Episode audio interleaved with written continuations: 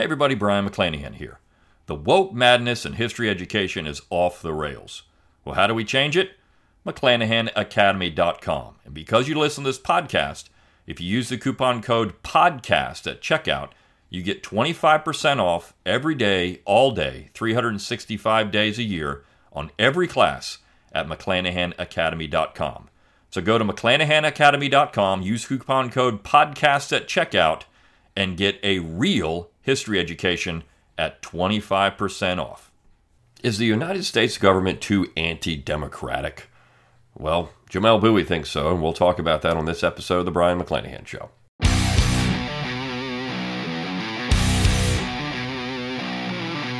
It's time to think locally and act locally. Welcome to the Brion McClanahan Show.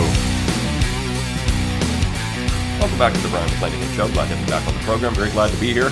Don't forget to follow me on Twitter, like my Facebook page, and subscribe to my YouTube page where you can watch this podcast. Find all those social media accounts on my webpage, brionmcclanahan.com. That's B R I O N, McClanahan.com. While you're there, give me that email address. I'll give you a free ebook, Forgotten Founders, free audiobook of the same title, read by yours truly. You can support the show by going to McClanahanacademy.com. Use that coupon code podcast. Get 25% off all classes. You can also support the show by clicking on the support tab at BrionMcClanahan.com. You can go to Spotify for podcasters. Throw a few pennies my way that way, or click on the heart button under the video if you're watching on YouTube, the super thanks button. It's a great way to support the show financially. Get my logo and all kinds of cool stuff by, by clicking on the shop tab at BrionMcClanahan.com. Get one of my books. Christmas is coming up. They make great gifts.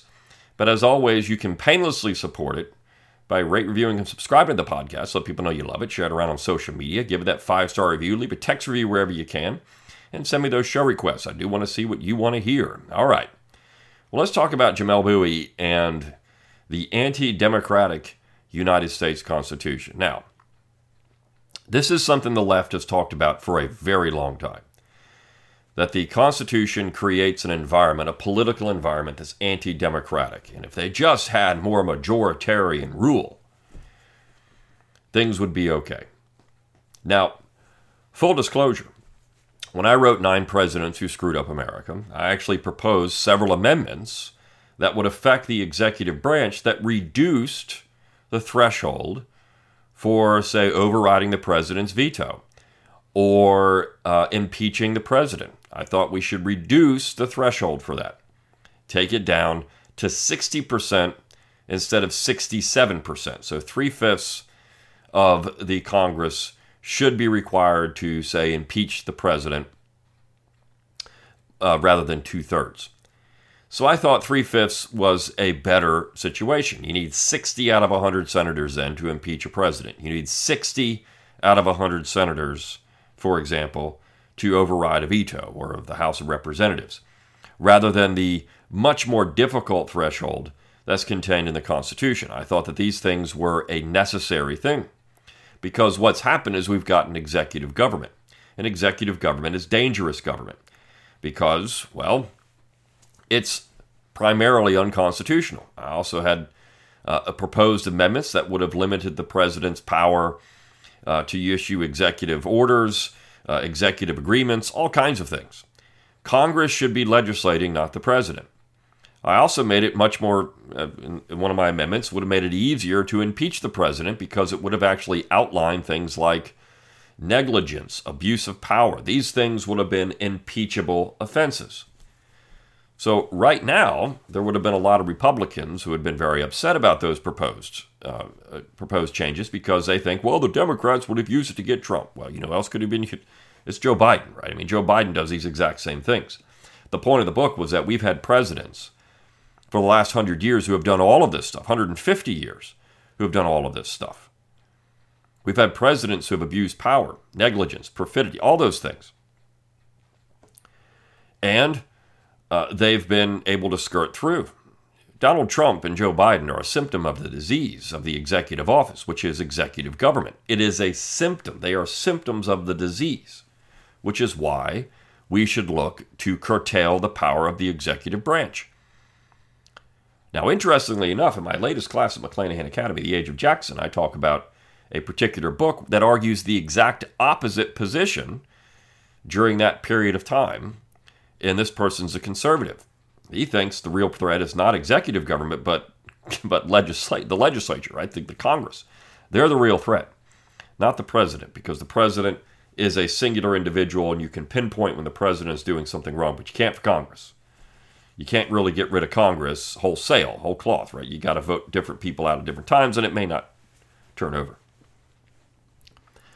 All right, so we have that position. Then we also have the concurrent majority. The Calhounian position was that we need supermajorities to get any legislation passed.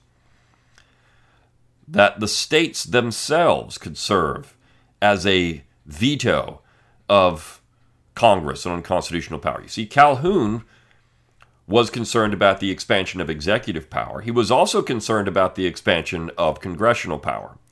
And that's where the states came in, of federal power in general. So there had to be some kind of check on the federal government when it went out and passed unconstitutional legislation. The president signed unconstitutional legislation. The Supreme Court upheld unconstitutional legislation. And then what do you do? Well, there has to be some kind of check for that. We get this stuff all the time. So Calhoun's position was well, we can have a state essentially veto it for the entire rest of the United States. So we can only have super majorities if everything, or you could have, say, two or three states. You could have a very small minority say, well, if this is unconstitutional, we can't do it. So you're going to have to have major consensus to get things done. Now, you know who doesn't like that? Jamelle Bouie. Jamelle Bouie, who I've talked about on this show many times, actually writes the best political column at the New York Times. When I say the best, the most thought provoking, they're the most uh, historically researched. Uh, they are the best that the left has to offer at the New York Times. They're really bad sometimes. Sometimes Bouie stumbles on something where he's right. And typically it's if he thinks that the position is going to work well for the left. For example, uh, he's against the Supreme Court right now. He's against the federal courts. Well, because he thinks the Republicans control the federal courts, even though we all know that they're not going to do everything he says they're going to do. He had all the fear mongering about the independent state legislature doctrine. We're going to get this. The Republicans are going to shove this down their throat. And then, of course, you have Kavanaugh and Roberts side with the left. That's going to happen a lot of times. So Jamelle Bouie will uh, fearmonger, and then nothing that he says really ever comes to fruition. But he is against federal courts, and I agree. The federal courts are a problem. Now, would he be against federal courts if they were doing what he wanted? Well, no, he's dead silent really, after the Supreme Court made that ruling. Didn't say a word. Well, because the federal courts did what he wanted. So Bouie is very inconsistent. Uh, he's not someone that uh, has a principled stand for, say, anti majoritarianism or anti authoritarianism because he believes in it when it works for him. That's his problem. But he does write thought provoking pieces at the New York Times. So I want to get into this one because this one's very interesting. The title is what if the framers got something critically wrong? Or something critical wrong is not critically, but something critical wrong. And this is where he says there's too much anti majoritarianism in the United States Constitution. That was actually a selling point. The federal government had limited power. See, this is where he misses it all. The federal government had defined, enumerated, limited powers. And so these checks and balances were there to ensure that the federal government didn't go beyond those enumerated, defined, limited powers. That's the whole point. The problem is Jamelle Bouie doesn't like that. When he thinks it's going to go against him, when he thinks it's the majority. So Calhoun would actually ask this question What is a majority? Is it a simple numerical majority? And in fact, what Bouie generally gives you in these examples is basically a bare majority, slightly over 50%, but not a substantial majority. Even 57 out of 100 isn't a substantial majority. That's a, that's a pretty close majority. Seven people, seven people, or eight people over a majority. So if you have a room of 100 people, 57 people can plunder the other 43. Is that fair? I mean, these are questions he doesn't actually ask. Calhoun's position would be well, you got to have nearly 100% to make this work. Now, I could see if there's an abuse of power that you can lower the threshold, and that's where he gets into impeachment. So let me get into the piece. He says here are three instances in American history, out of many, when the rules of our system preserved a failed or suboptimal status quo against the views and the votes of a majority of Americans and their representatives. Failed or suboptimal. Now, that term, suboptimal, meaning it doesn't fit with what he wants. That's suboptimal. That's what that means. I don't agree with the outcome. So that's suboptimal. Failed would be, well, I, I mean, the whole system doesn't work, right? So let's get into his three examples. In 2021, 232 members of the House of Representatives voted to impeach President Donald Trump for his role in summoning and provoking the mob that attacked and ransacked the United States Capitol on January 6. So 232. There are 435 members of Congress. That is a slim majority, numerical majority. Slim. Barely a majority. And right now, look, if the House impeached Joe Biden, it would be probably less than this. It would be maybe one or two over the majority. That would be it. It would be a very slim majority. Now, we know there's some information coming out. We know all this all the data and all the things that are collected about these people that were in Washington on January 6th and the things that were done, there has been a concerted effort, theater, political theater, to make this more than what it was. We know no police officers were killed that day, even though they run around still saying this. You don't hear it as much anymore because they've been called out on it so many times. We know the only person that was killed was actually one of the protesters by a police officer who never was convicted for that. And we know that the general government has circled the wagons. Even some Republicans have circled the wagons around this. You know, Pierre Delecto and others. Uh, we also know that Trump really didn't incite anything. Uh, I mean, Democrats went and occupied state houses all throughout the United States, and Trump didn't incite people to go in and commit violence or anything else. We know the Capitol Police have actually potentially, or there's actually potential, allegedly, I'll say allegedly. We know there are people that were involved that might have lied under oath and covered some things up. So we know some of this allegedly happened. Again, I have to be careful. It's allegedly until all this stuff comes out in a court of law. And we know there are political prosecutions going on. This is happening.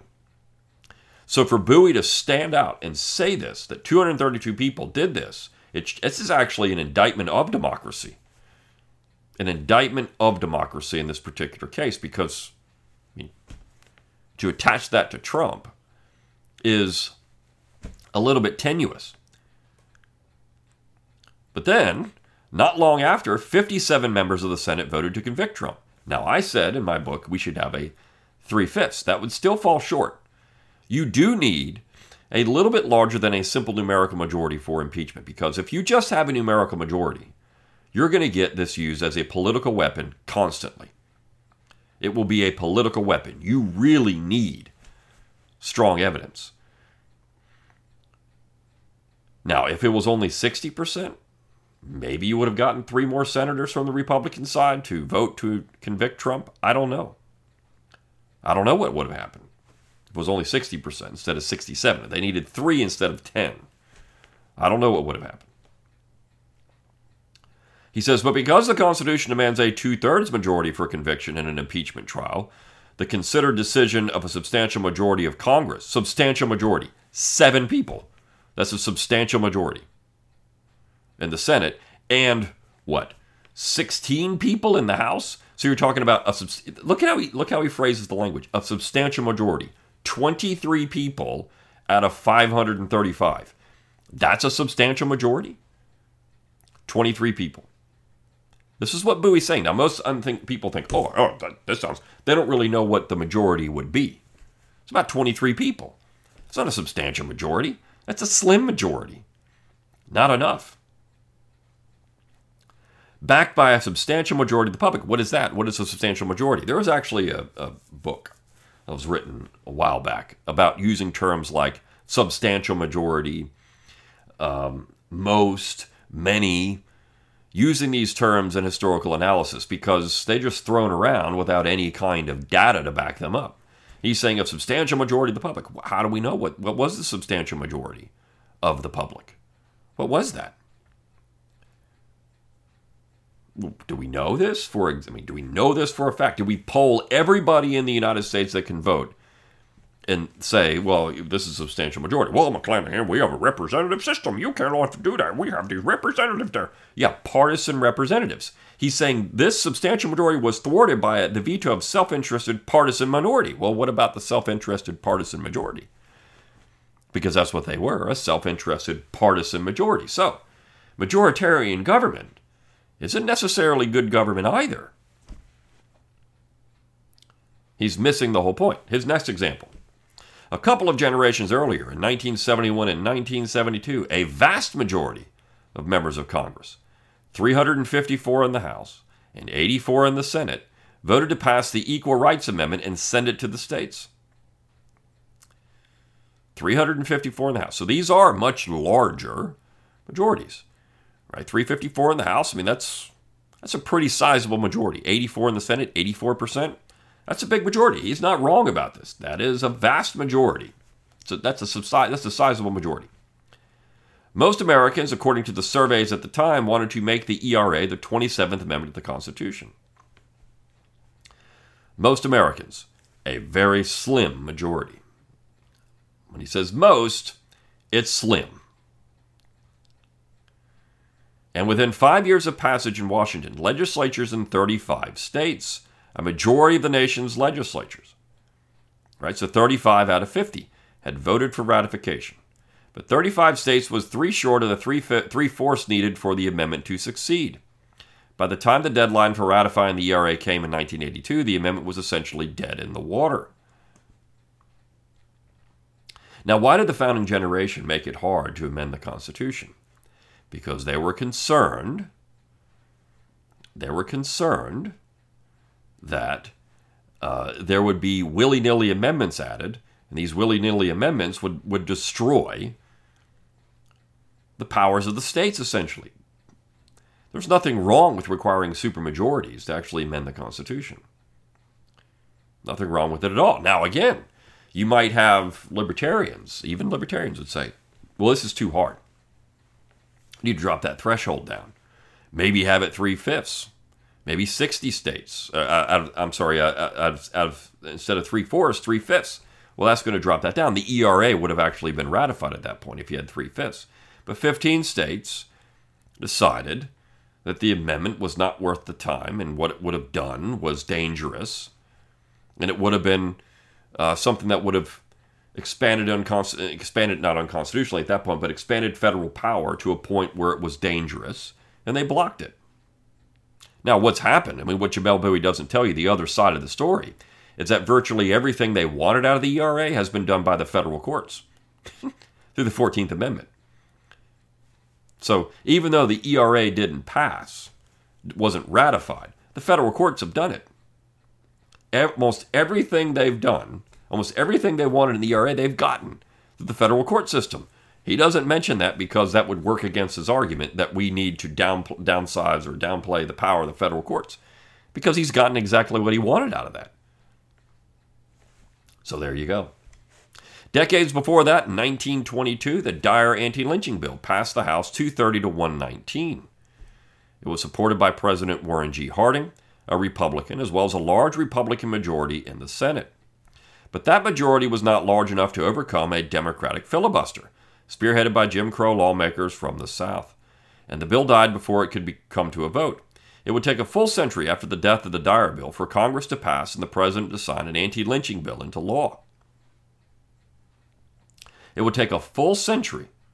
So, 2022, because you know, lynchings are all over the place in the United States right now. Now, um, let me let me say this about a lynching bill, and I've said this before on this podcast. There is no power in the Congress to pass this kind of legislation. Is lynching awful? Absolutely. Should it be illegal? Definitely. But there's no federal power to do it. There's no enumerated power for the Congress to do this. It's not one of the things that Congress can make a crime. That's the whole point we have so many redundant federal crimes. States, I mean, states, murder is already a state issue. If somebody is not given due process and they're murdered, that's murder. You can't do that. Now, of course, people weren't being convicted, north and south. In fact, one of the most famous images of a lynching uh, took place in Indiana, not the South, but Indiana. I mean, these things were going on all over the United States. Uh, there was a terrible lynching in the uh, early 20th century, not right about the time of the Dyer Bill, that took place in Nebraska. I think it was Will Brown, Will Brown lynching in Nebraska.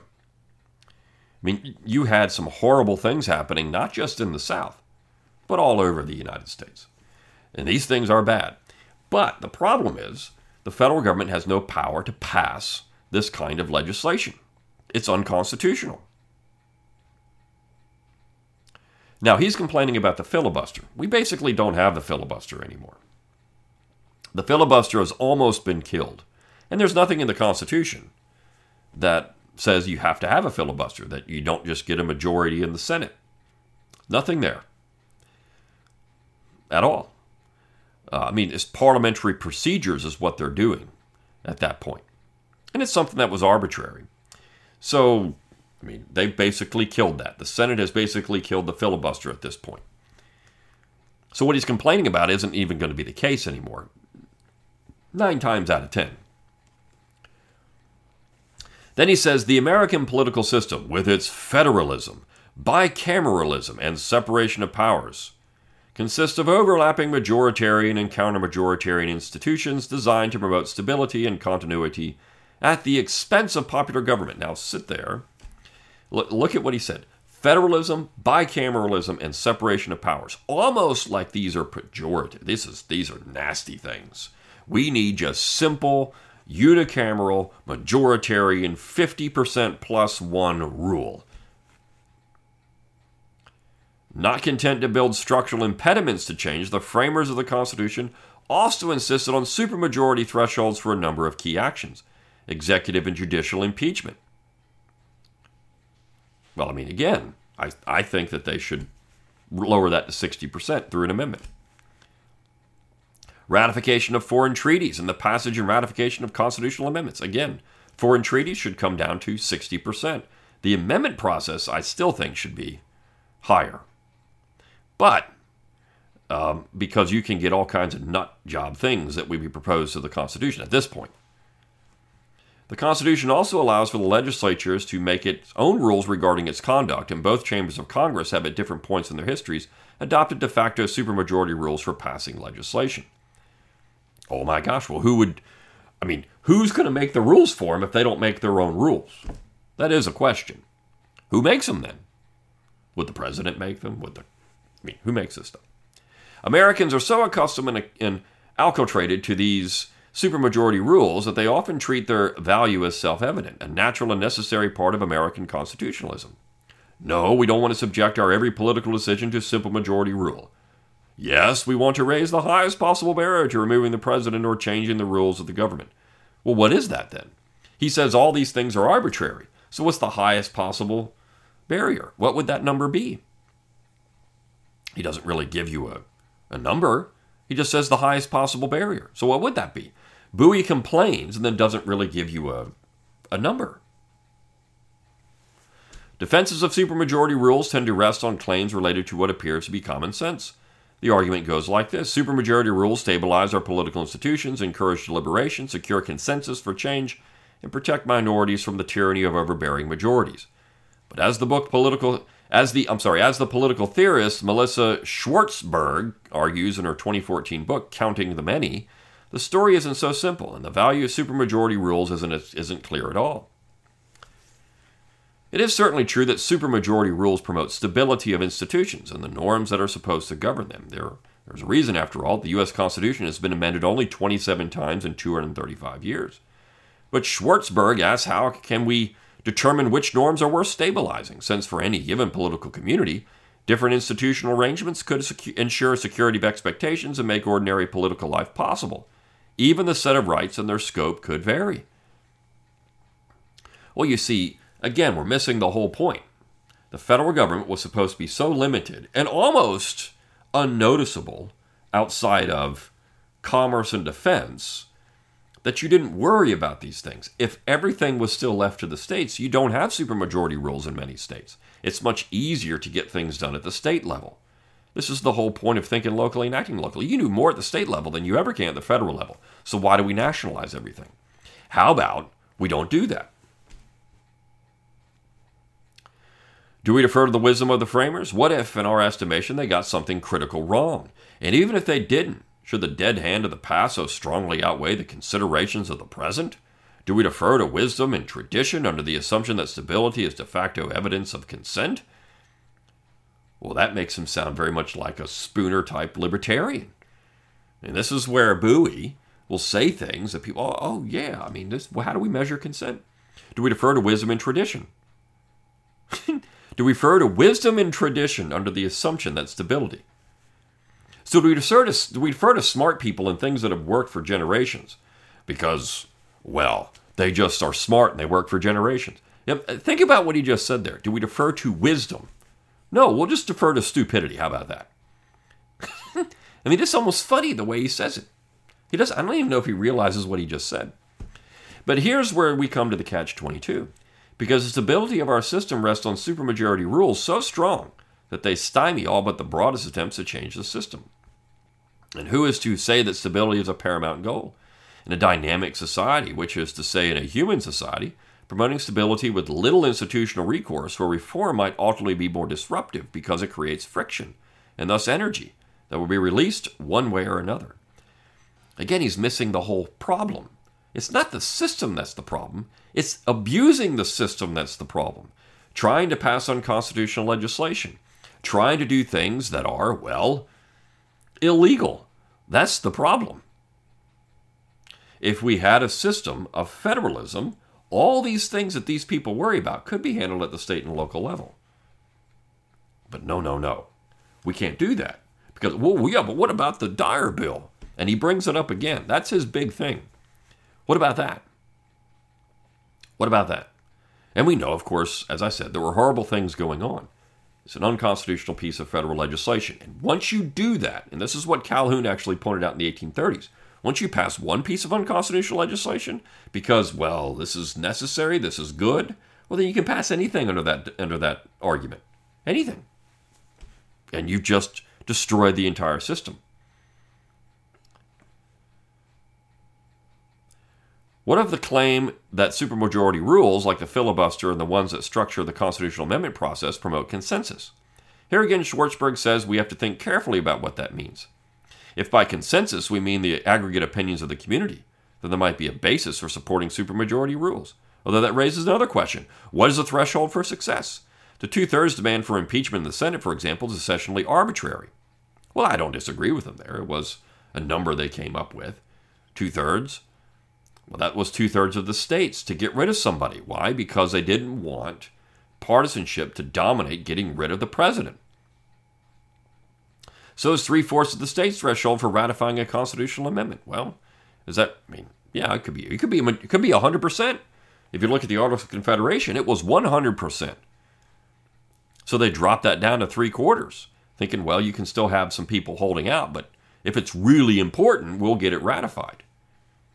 Was the ERA really important? No. No, it wasn't. If it's a major structural change that's going to help the political system, then that's one thing. But what about the ERA? There's no rational standard to use here, only a feeling that most people want something. In which case, if you want something, if what you want is some, some general sense that a specific outcome is what the community or legislative body generally wants, then it's not clear that supermajority rules are the optimal solution. Consider what Schwartzberg calls an acclamatory conception of consensus. In this version, what the community believes is true or prudent is what is willing to let a belief stand as the group's view, even if there is a significant minority that disagrees.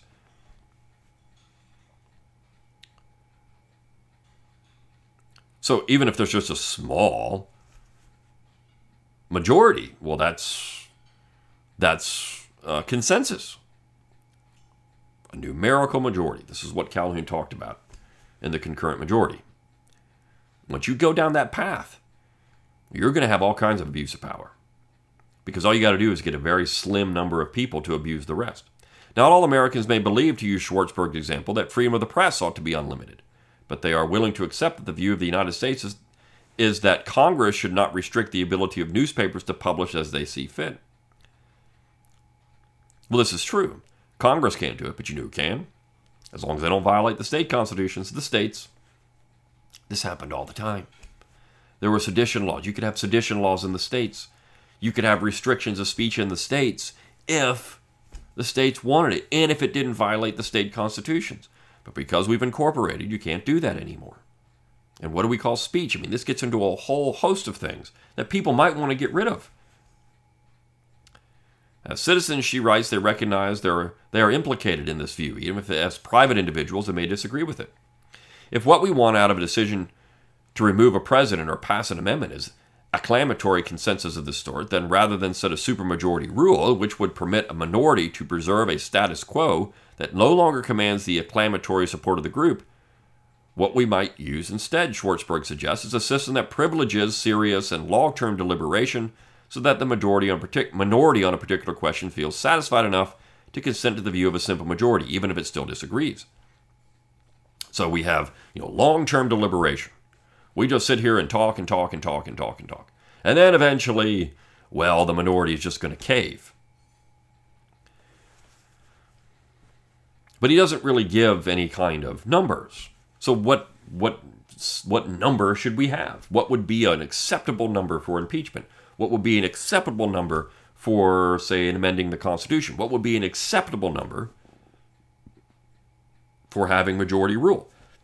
What is that number? He doesn't give you a number. He just says, well, we don't need this. This is where you can just throw bombs and then not really have any repercussions from it. I've given you numbers. I think it should be 60%. Two thirds is probably too high. But 60%. Now, for ratifying an amendment, I think three quarters is fine. It's protected the Constitution from a lot of stupidity. It also is hard to get things done that I would even propose.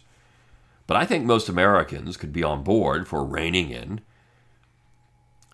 executive power. You see, the thing is, we propose stupid amendments instead of real amendments. That's the problem. Because we don't really focus on the issues that are really important. As for the question of minority protection from majority tyranny, one of the quirks of nearly all supermajority rules is that they make no distinction between different kinds of minorities. This means that they are likely to protect and strengthen privileged and powerful minorities as are to empower and defend weak ones.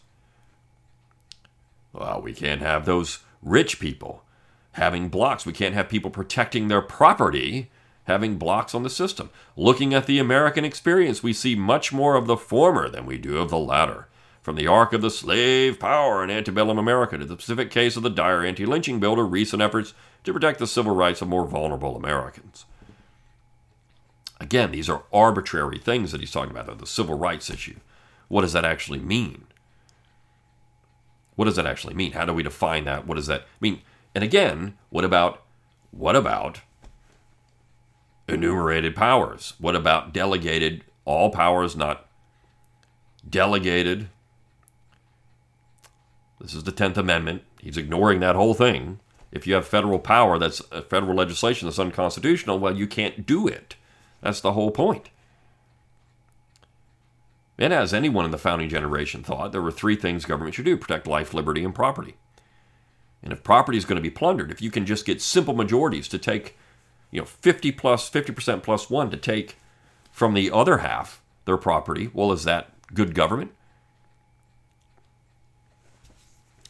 This gets to the most powerful point Schwartzberg makes about the impact of supermajority rules on democratic life. Democracy, she writes, entails a commitment to the presumption of uh, I'm sorry, of equality among its citizens. Democracy, she writes, entails a commitment to the presumption of equality among its citizens. Put another way, democracy assumes an equal, equal capacity to judge one's interests, or at least what an individual believes is in his or her interests. This equality is manifested institutionally and formally equal voting power. In a democracy, our political institutions should affirm the fact that we are equal. But again, what does that actually mean? He throws this term equal around and then doesn't really define it. What is equal of equality of condition? Equality of income? I mean, what does this actually mean? Everyone still can go vote. If you're over 18, you can go vote. There's nothing that says you can't. So we all have political equality once you're over 18 in the United States. As long as you're not a felon, I mean, some other things. But we have equality of political power. But Bouie doesn't think so. In the United States, ours do not. The rules of the game here tend to elevate the views and judgments of some citizens over others, to the point that under certain circumstances, small factional minorities can rule with no regard for the views of the majority in their communities. Everyone can go vote. Whether it's the supermajority rules of the Senate or the counter-majoritarian of the Electoral College and the Supreme Court. Wait a second, the Supreme Court, like I just said, gave us all the ERA anyways. Our system makes it clear that some voices are more equal than others. No. Not really. I mean, the Electoral College, again, the Electoral, all you got to have is uh, 270 Electoral College votes. That's a simple majority. That's a simple majority of enough states where enough people live to get a president elected. It's a simple majority. It's not a massive threshold, it's a simple majority. One might say, even so, that the wisdom of the framers and of past generations holds true.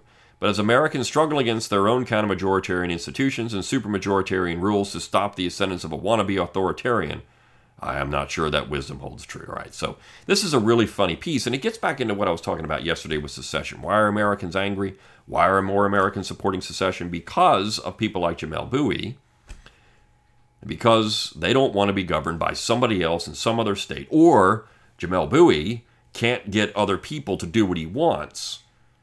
So some lefties would say, "Well, we'll just leave, right? We can't we can't force our simple majority on you, so we should just leave." That's the point. You see, federal power, unconstitutional federal power, not working within the system, federalism, is the real issue. We have all of these problems, all of this angst, all this energy, as Bouie called it. It's always the rub. All right. See you next time on the Brion McClanahan Show. See you then.